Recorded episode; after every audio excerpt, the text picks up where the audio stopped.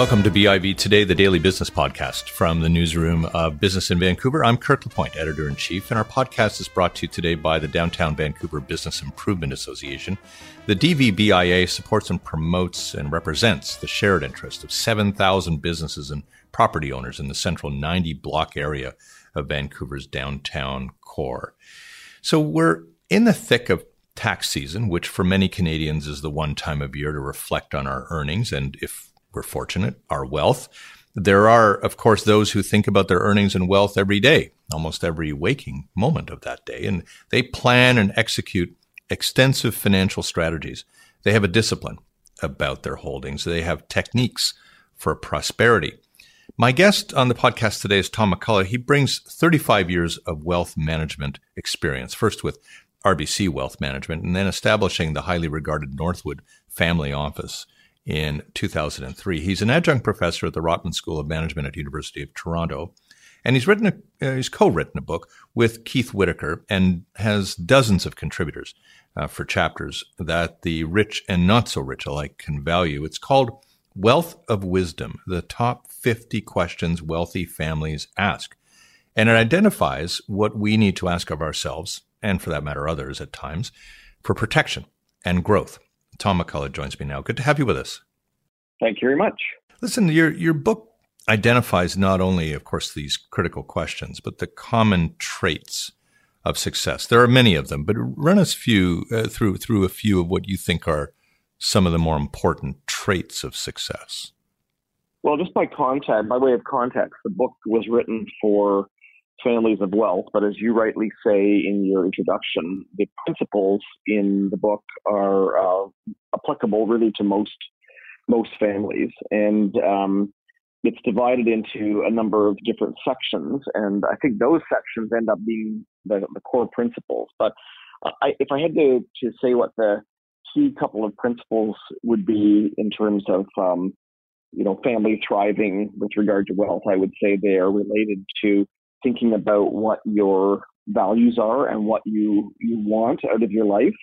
Uh, and and people often you know take the ready fire aim approach as, mm-hmm. as opposed to ready aim fire, and they jump right into doing something as opposed to thinking about well who are we and what do we want and what do we want things to look like. Another principle I would say is something related to planning and setting goals. You know, literally setting, calcu- uh, writing down your goals, ordering them in order of priority, and and then uh, calculating what they're going to cost. Some goals cost something, and some some goals don't. And then I think the third principle I'd say is maybe communication among family members.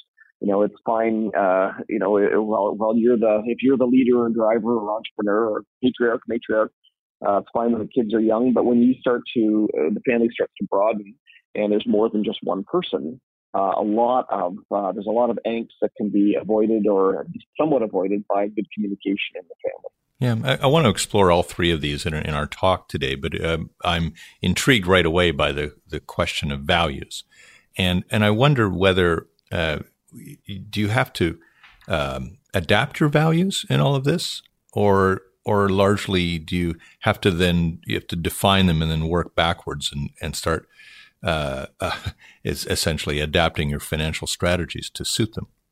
Absolutely, you start with values. So um, you uh, we we do uh, an exercise with a lot of our families where we we identify uh, a, a, large number of values, say 25. We have cards, and we ask family members to order those cards from most important to least important. It's kind of a tough job, but it's, it's we do it in a fun exercise. But really, the point is, you know, what are the things that really resonate with me? What what are the things that drive me? What are the things that uh, you know, I would I would move other things aside to do. And uh, you know, they say that the happiest people are those who live according to their values. So it's most important that you adapt uh, or, or, that you um, you adapt your life to your values and, and not the reverse.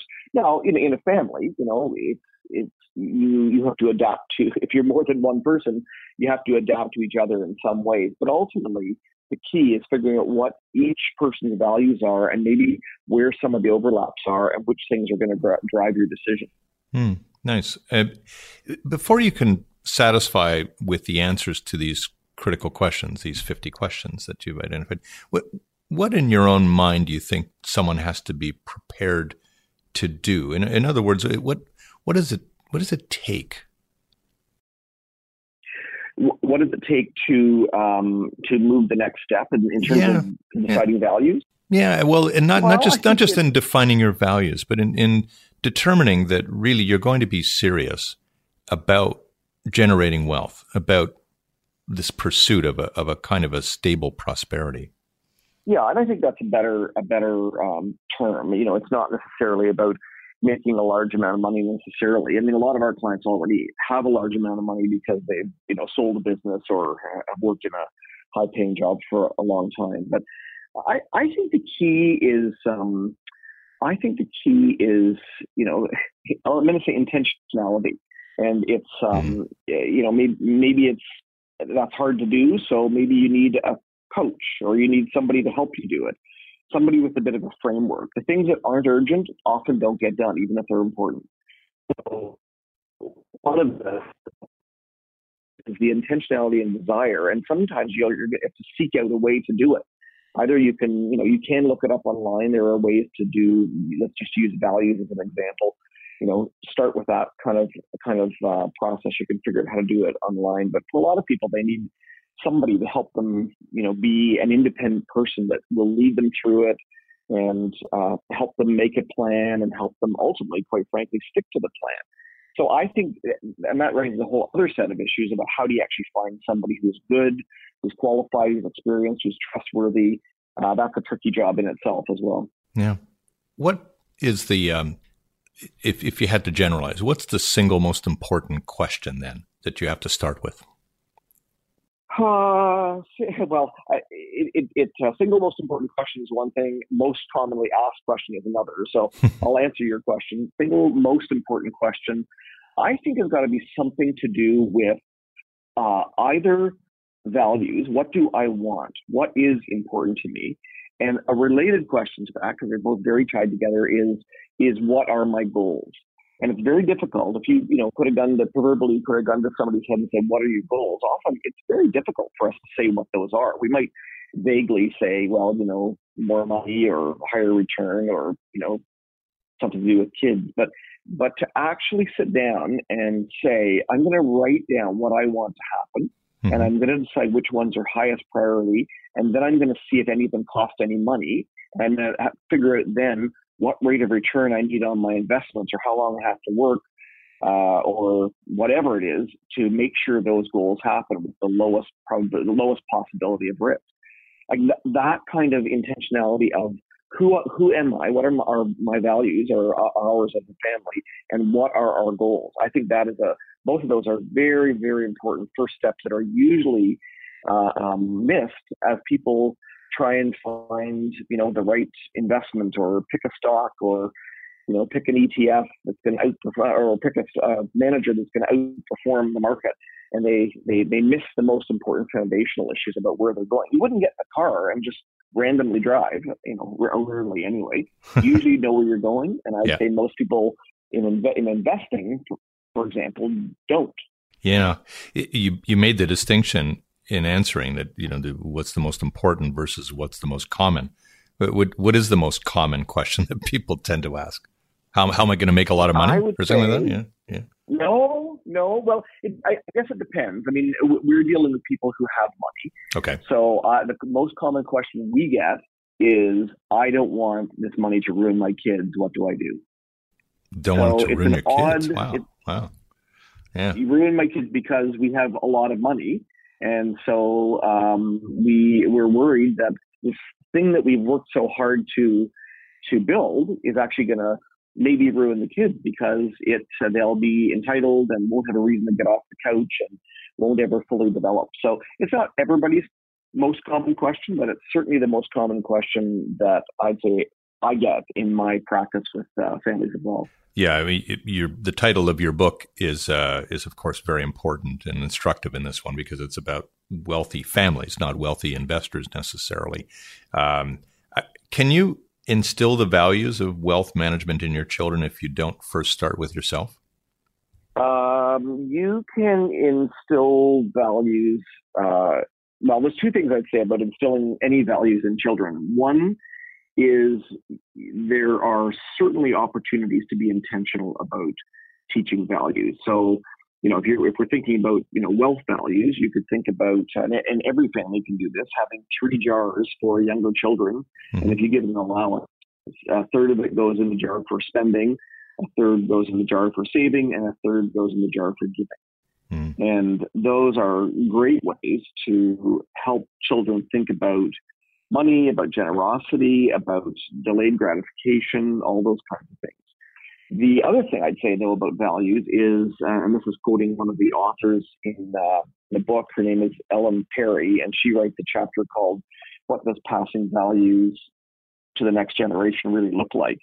And she, um, uh, she basically says that values are uh, primarily caught, not taught. So you can teach all you want. You can say you should do this, you should do that. But mostly our kids are going to be looking at us to see what we do, not what we say. So think of yourself the last time you were in traffic with one of your kids, or when you were in a. Uh, let me know if these are getting too close to home. you know, if you were in a, line, a lineup or on the phone with Rogers, or if you were, you know, uh, talking to an employee or, or a service person, you know, uh, so the question really is, what are the values that we are are demonstrating? And there's a pretty good chance that the values that we demonstrate are the ones that will be picked up by our children. And so lots of us will step back and think about that and say, hmm, you know, are these the values? Am I demonstrating the values that I want my children to pick up? That can be wealth values like saving or overspending or whatever, but it could be just general values in life as well. And yet, we want our children obviously to be happy. We probably want for them better things than what we even had. How do you how do you then avoid when you're dealing with things like managing your wealth, not kind of overspending and and lavishing things on them and and uh, doing that uh, out of you know good intentions, but perhaps bad results? I think it's almost always out of good good intentions and love that parents do what they do.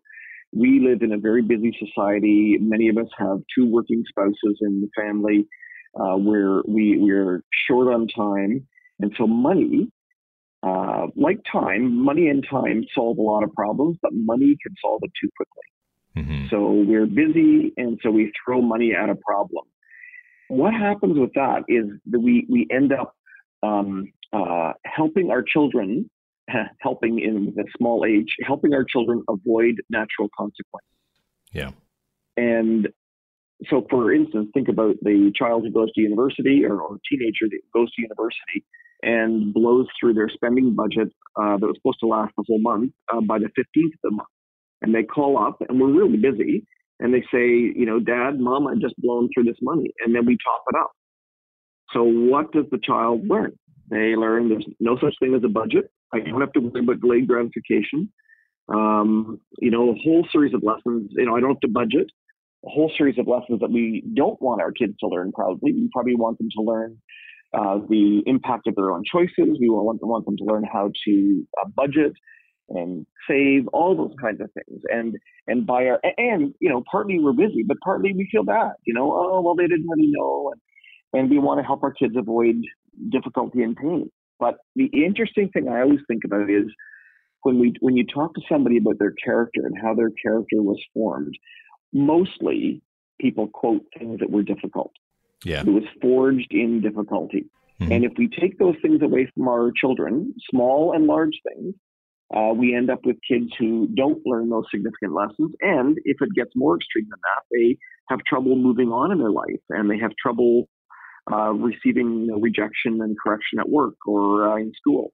Yeah. And and then of course it can get into much more serious things than that too. And so I don't think that's only an issue for the wealthy. I think that applies to to many many of us who are sending kids to university and you know I mean a lot of a lot of Canadians are um, relative to the rest of the world have lots of resources and so I think these issues will be common. Money is energy, as you know, and those the conversations you have about money as a family as you're trying to generate wealth uh, as a as a group. You're trying not to fritter it away on on things that are inconsequential and so on.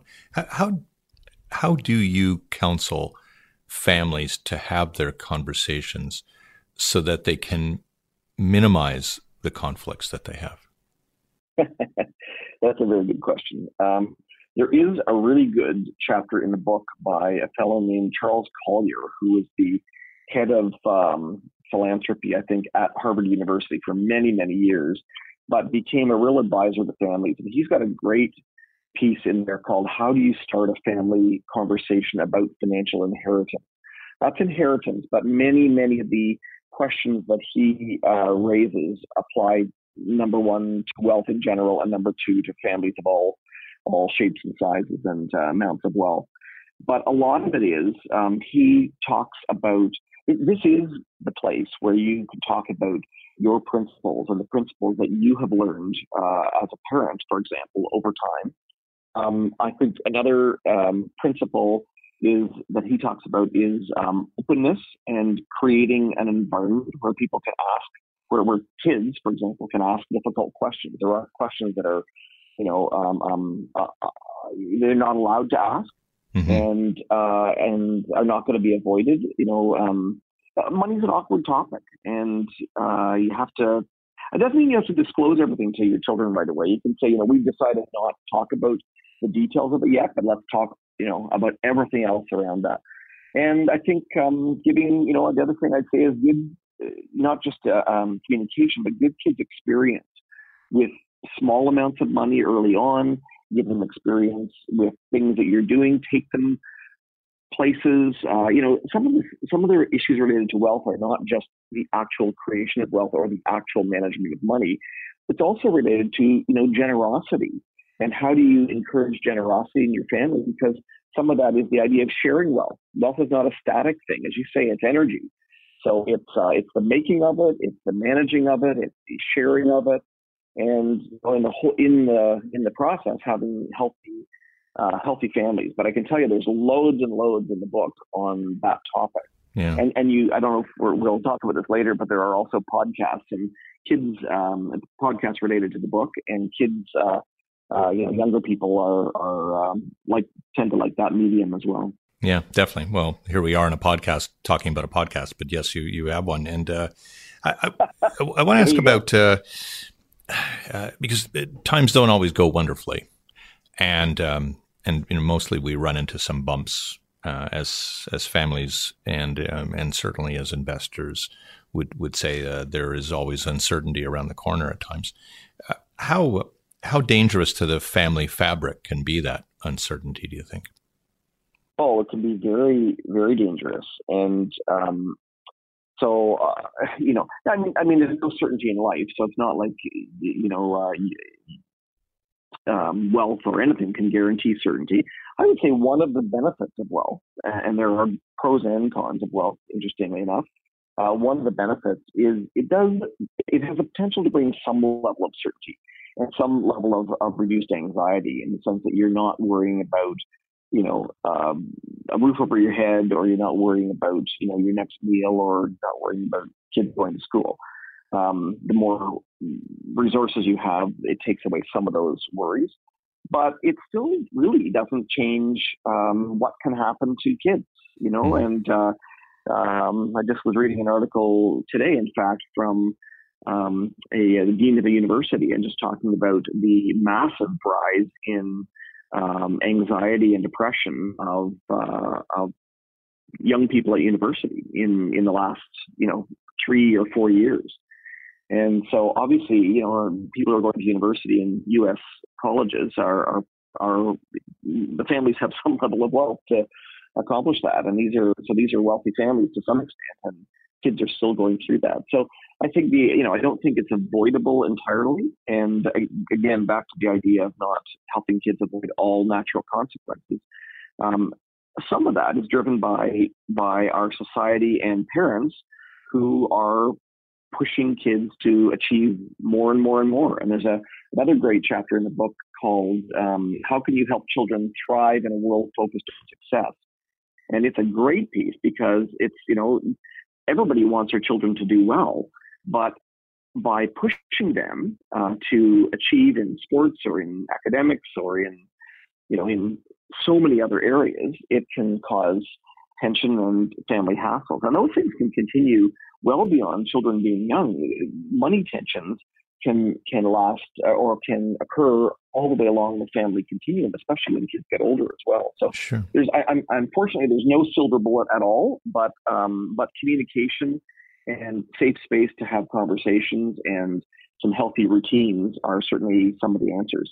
In examining this comprehensively as you have, and in, in spending the time that you have in, in the area of wealth management, uh, you must be able now to recognize uh, some of the changes, some of the shifts in family dynamics. You alluded to them earlier, the, the, the presence of two income families, the busyness of everybody. Uh, and I wonder whether you're noticing now that we, we have to, in a sense, reconsider um, the way in which we're, uh, we're, we're managing our wealth to accept the fact that in many cases, uh, our children don't necessarily share the same values as we do as, as they grow. Yes, and then if they don't, what does that mean? Does that Yeah. mean we don't Yeah. give them money? Does, does that mean you know? I think I, I you know there's a very a really good piece about um, uh, a couple of pieces in the book about um, how do you find the balance between uh, let me see the title here. How can family support both individuality and a shared dream?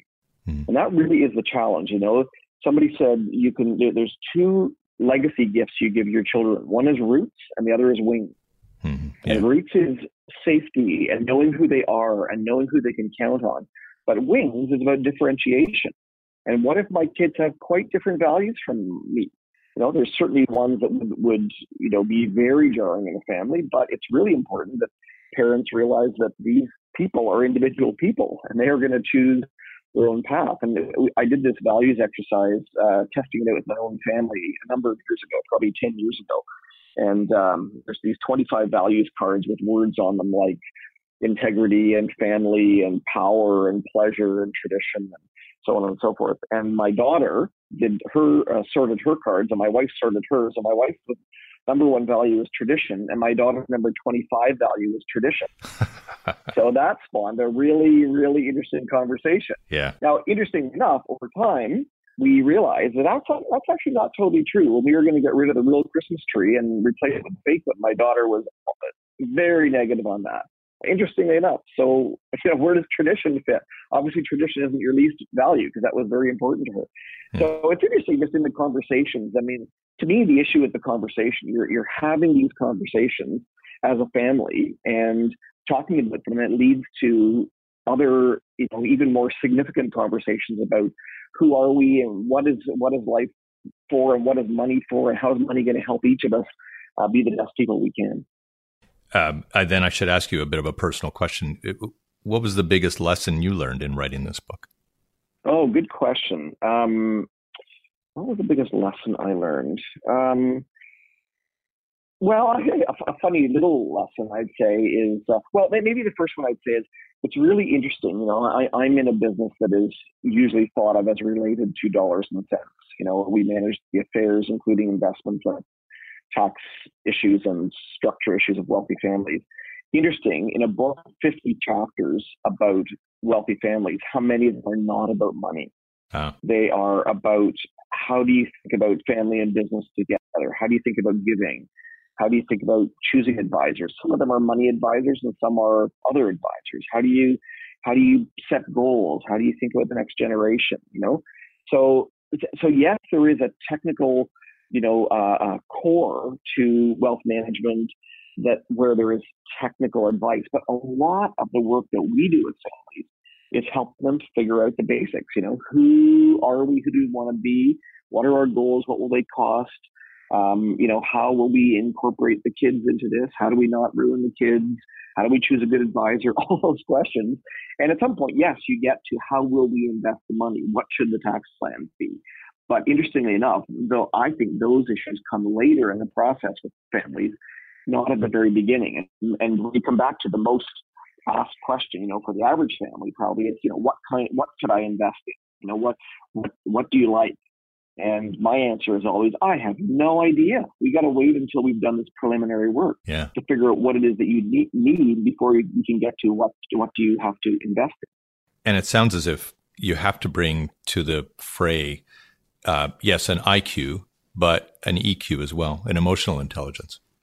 Absolutely. Absolutely. And honestly, you know, my business is called a family office. So we, as I say, we look after these wealthy families. And it's very difficult for us to find advisors uh, to who have this set of skills, who know investments and who know planning, but also have this EQ and can deal with families in, in their raw form. And so mm-hmm. what we actually do is we hire people with professions of origin, you know, a CA or a, um, a CFA or CFP, uh, financial type designation, and then we train them ourselves in the other uh, the other areas that they don't have skills in, broaden them out, and also train them in the whole EQ process of how yeah. do you deal with the family, how do you listen, how do you not fill the silence.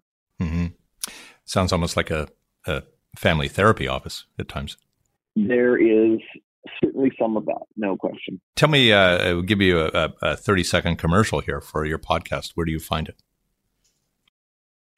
Uh, so, so uh, the website is uh, wealthofwisdombook.com, and on that um, website, there's a link to purchase the book on Amazon or whatever your favorite bookseller is. And there is also um, a list of all of the podcasts. Uh, and the podcasts are essentially interviews with each of the contributing authors in the book. Mm-hmm. And they are, there's about 20 to 30 of them uh, available. And they are conversations about, you know, who the person is, what their background is, how they got to where they are, but mostly about the chapter in the book. And we say, you know, you, you said this in the book, but what did you mean by that? And didn't you say this over here? And how does it all connect and tell us some stories about families and how they've, you know, mastered this or haven't, and there's lessons to be learned. So it, I can say personally, it's just been a really, really um, wonderful experience for me to get to know these people even better than I did and to hopefully produce something that's of value to the families who are listening to it. Last question on this, because I, I, I, I do want to find out in the end, is there something like a formula of how much time you need to allocate to stay on top of things? I, I unfortunately I would say there's no formula. I would say that um, it, you know if there's one kind of lesson to leave is uh, sorting out. It's important to sort out your goals. My my favorite cocktail party question because people often when they know what I do, they often are asking about investment related issues. And my my favorite cocktail party question is what rate of return do you need on your investments to meet all your objectives? Hmm. And I can guarantee you there is no one ever that has known the answer to that question, which in some ways is kind of shocking because if you're it's like if you're getting in a car to head somewhere, you, you usually know where you're going to head.